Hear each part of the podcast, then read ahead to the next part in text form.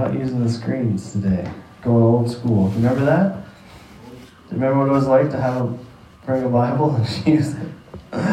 Colossians chapter 2, uh, verse 13 to 15. And then Romans 6 and 23 is where we're going to be. Uh, we'll be all over the place. But, um, Colossians 2, 13 to 15.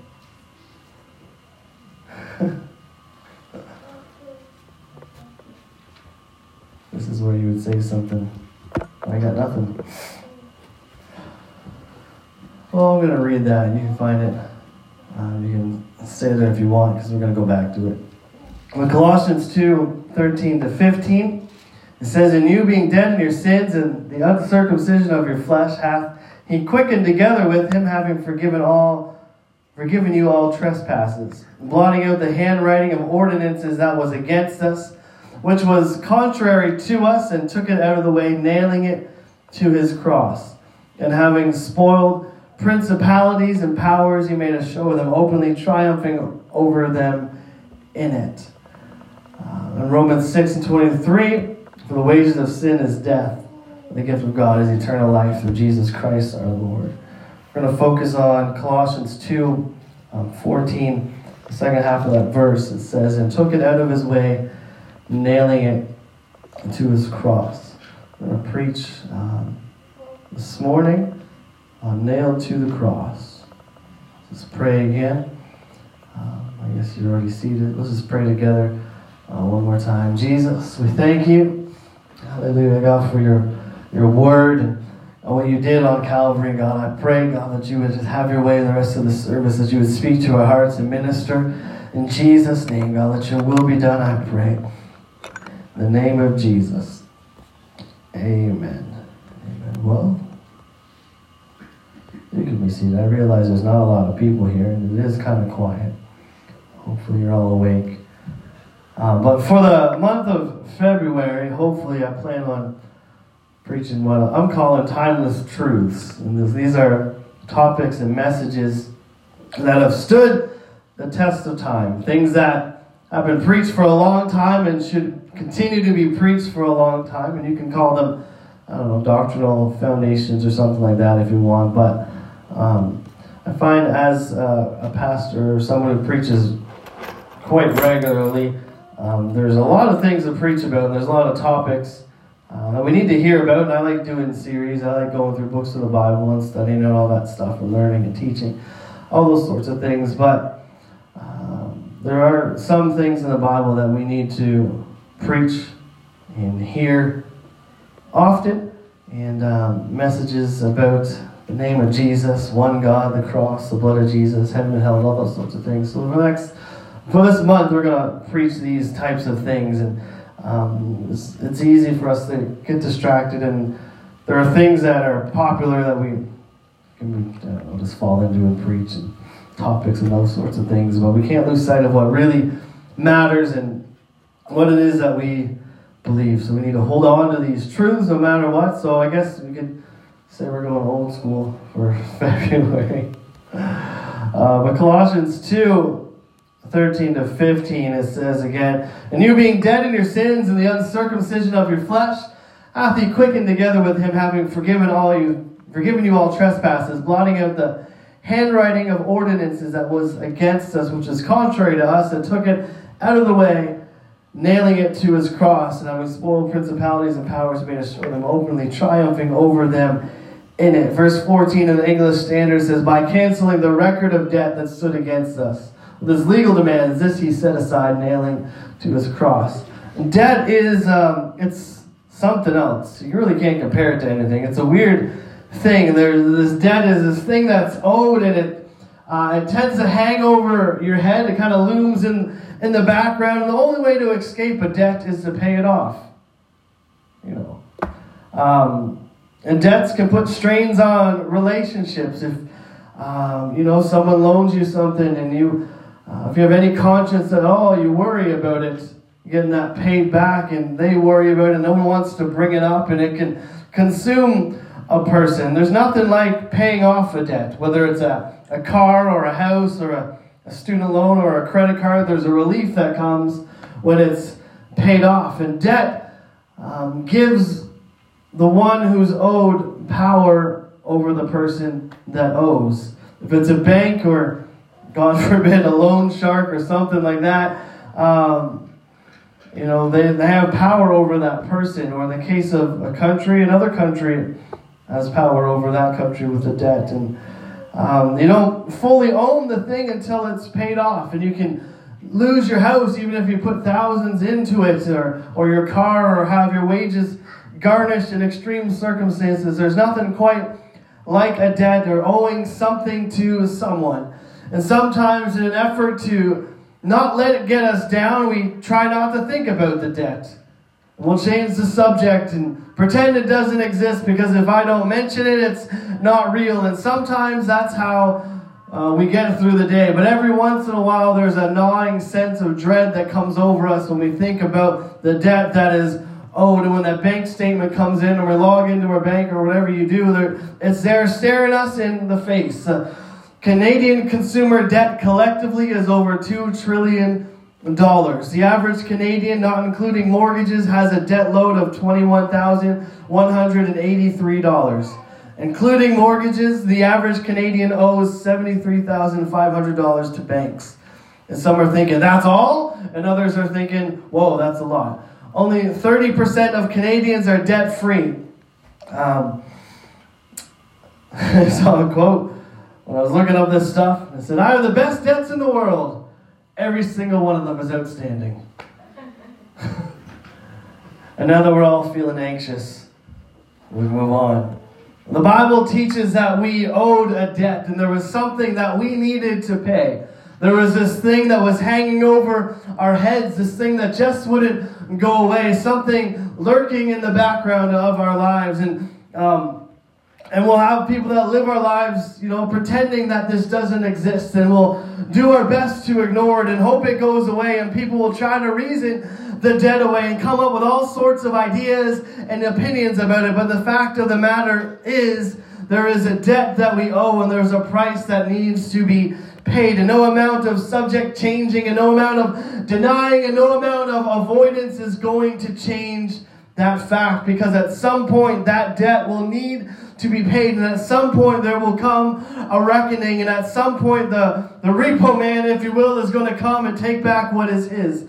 The Bible teaches us that the wages of sin is debt That's the price for our sins is death. And the only way for that debt to be paid is by death. And we've all sinned and fallen short of the glory of God. Every single one of us, we've lied, we've hurt others, we've broken the law, we've done all kinds of things. And Paul in First Corinthians, he lists some things that people do, and it is in no means an exhaustive list, but it says in First Corinthians 6 9 to 11, Or do you not know that the unrighteous will not inherit the kingdom of God? Do not be deceived, neither the sexually immoral, nor idolaters, nor adulterers, nor men who practice homosexuality. Unrighteous, he says, people that aren't following God, people that uh, are not following his word or his commandments, doing our own thing. And he lists some sexual sins, um, idolatry, worshiping other um, things, putting others before God. He says, all these people, they're not going to inherit the kingdom of God. And then he goes on in verse 10, he says, nor thieves,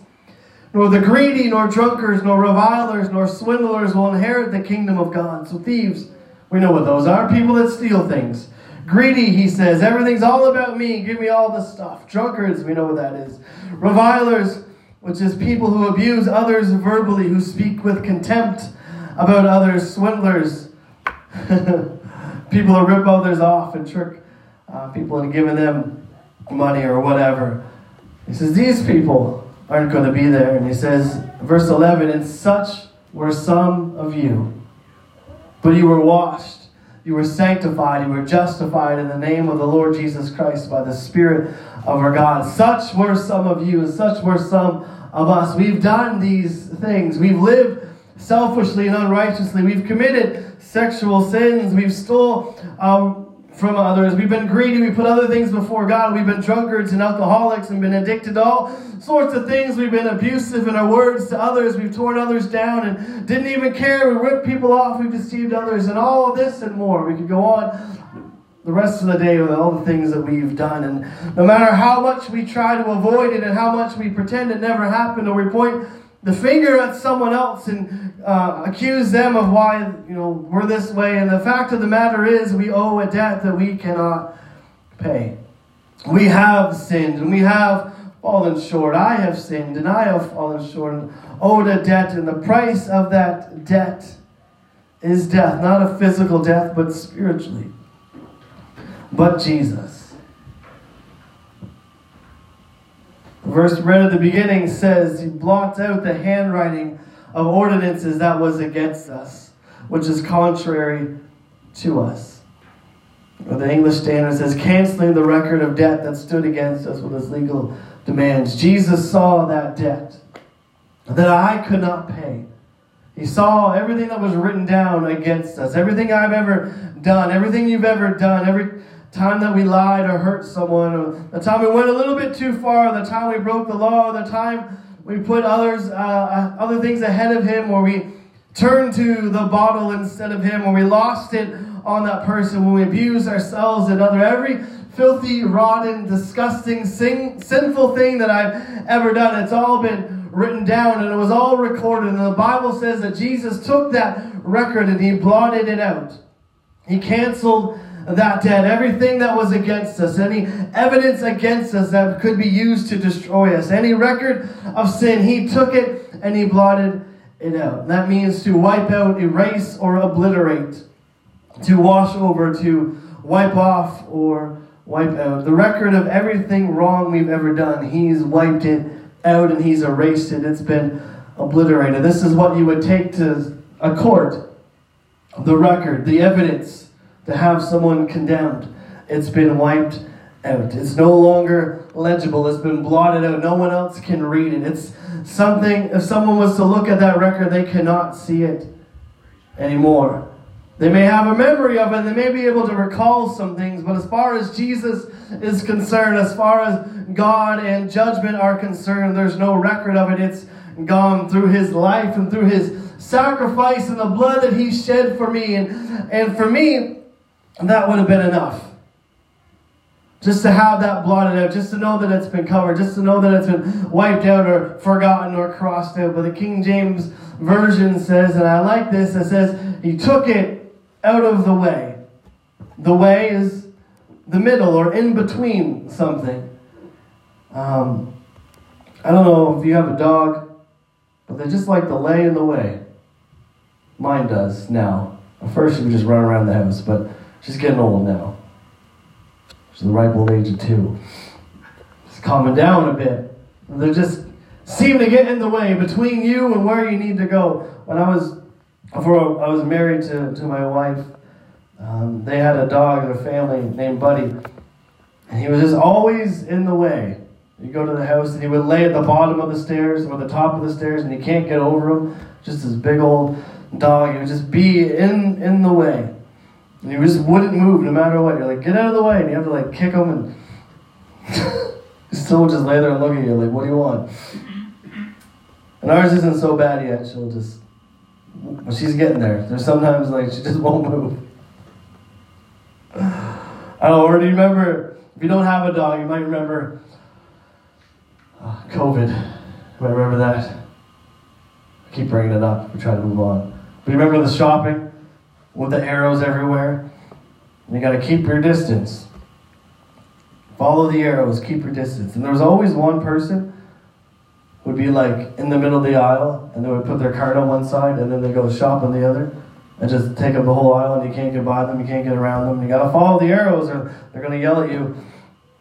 and you're like, can I just get by? But you're too quiet and you mumble anyway and everyone's wearing a mask and they don't hear you.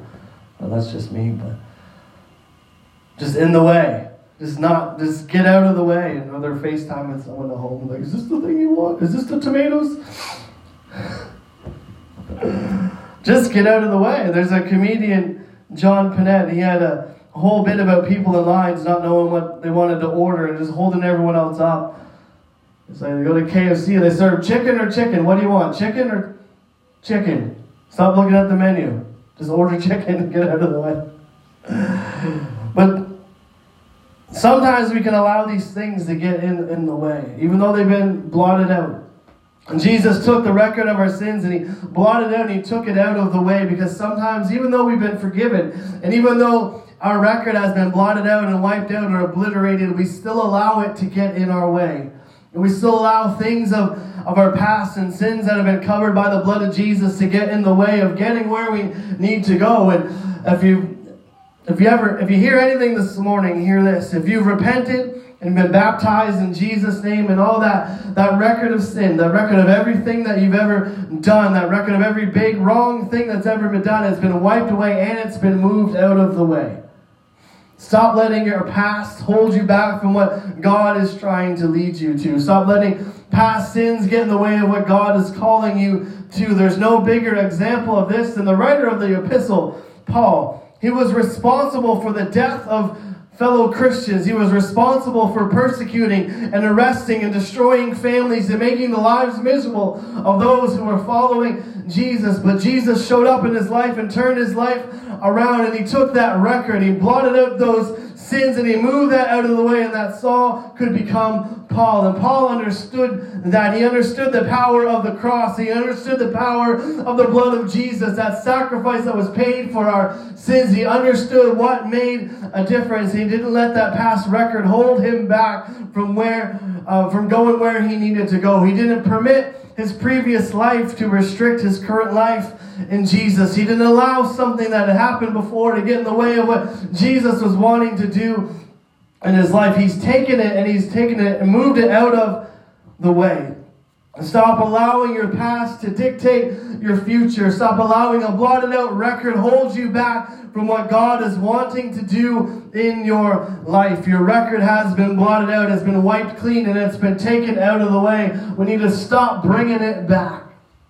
Jesus took care of it at Calvary. The cross changed everything. My record says that I'm a sinner. My record says that I'm a liar or a thief or whatever. But my record says that I have to die. But Jesus made a difference. The old rugged cross made the difference for me.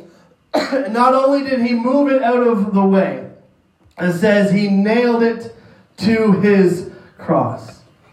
Sometimes you move stuff out of the way and it comes back. Sometimes that dog will move and then it get back in, in your way. Sometimes that person in the aisle will move and you think, okay, here we go. And then they just park and you go to the next aisle and they're there again. And sometimes you move things and it comes back. But Jesus moved it out of the way and he nailed it to his cross. He stuck it to the cross. He nailed it there so that it would not be removed again permanently fixed to the cross. Now, the enemy will try to pretend it's not nailed to the cross, and some people will try to bring these things up. We may even do it ourselves, but the Bible says that Jesus nailed our record to his cross, and it's there and it's staying there. So stop trying to take it back and stop trying to use the past as an excuse. It's been removed, it's been nailed, nailed to the cross of Jesus. It's not going anywhere. All my sins all my wrongdoings, every time I've disobeyed, every time I've ignored his calling, every time I've failed, all these things are nailed to his cross.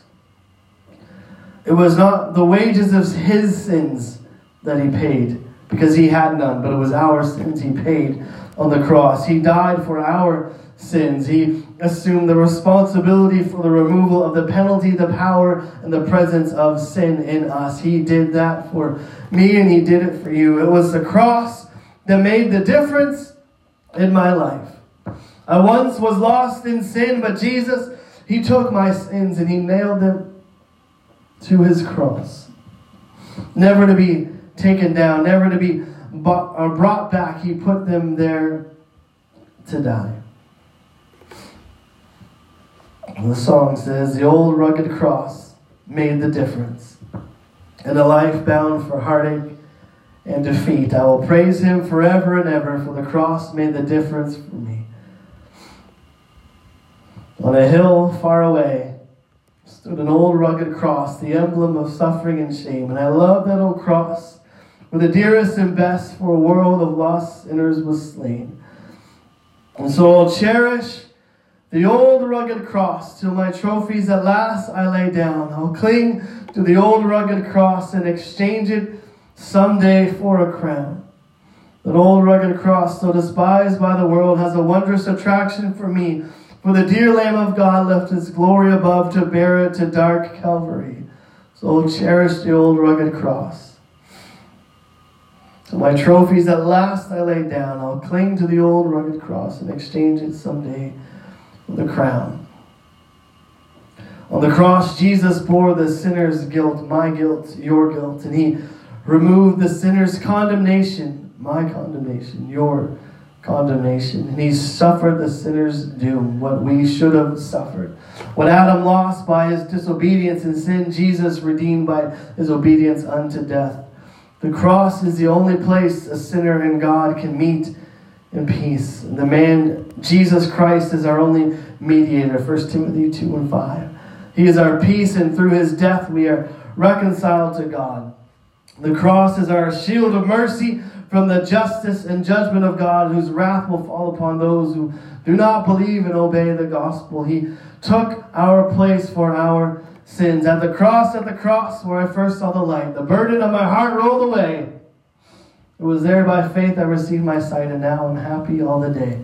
The cross made a difference in my life. The cross is where we find salvation. The cross is where we find redemption. The cross is where we repent and are forgiven. And the cross is where our record is wiped clean and nailed. The cross is where we find healing. We were broken from sin. We were wounded from sin. We were separated from God by our sin. But Peter says this about Jesus in 1 Peter 2 and 24, who hath or who his own self bare our sins on his own body on a tree, that we being dead to sin should live unto righteousness, by whose stripes we or ye were healed. And by his stripes, by his wounds, by what he endured on the cross, we're healed, and we can be made whole again, spiritually, physically, emotionally restored, complete reconciliation, complete restoration. I guess I preached faster than I planned. I want to get right, Brother Weir, if you could come. You just play the old rugged cross or something like that. We're, we're going to um, let's spend some time in prayer today. But he's taken all those things and he's nailed it to the cross, never to be removed. People try to bring it up, we try to bring it up, but the Bible says it's there. It's stuck to that cross. He took it, he put it there forever. If you need healing today, it's found at the cross. If you need forgiveness today, it's found at the at the cross. If you need restoration today, it's found at the cross. And if everything's fine in your life and you got it all worked out and everything's good, you owe that to the cross. You owe that to Jesus. You owe that to what he did for you, the price he paid on the cross. And so we're gonna we're gonna take some time this morning. I don't know. You want to come to the altar, you want to sit in your seats, whatever you want to do. But we're gonna take some time we're going to celebrate what he's done. If you need to repent today, today this is this is the place to do it. Turn to him. Receive that healing, that forgiveness, and restoration, whatever it is you need today. It's found in Jesus and what he did on Calvary. Behold the beauty of the old rugged cross. It changed our lives. It made a difference. Hallelujah. Jesus'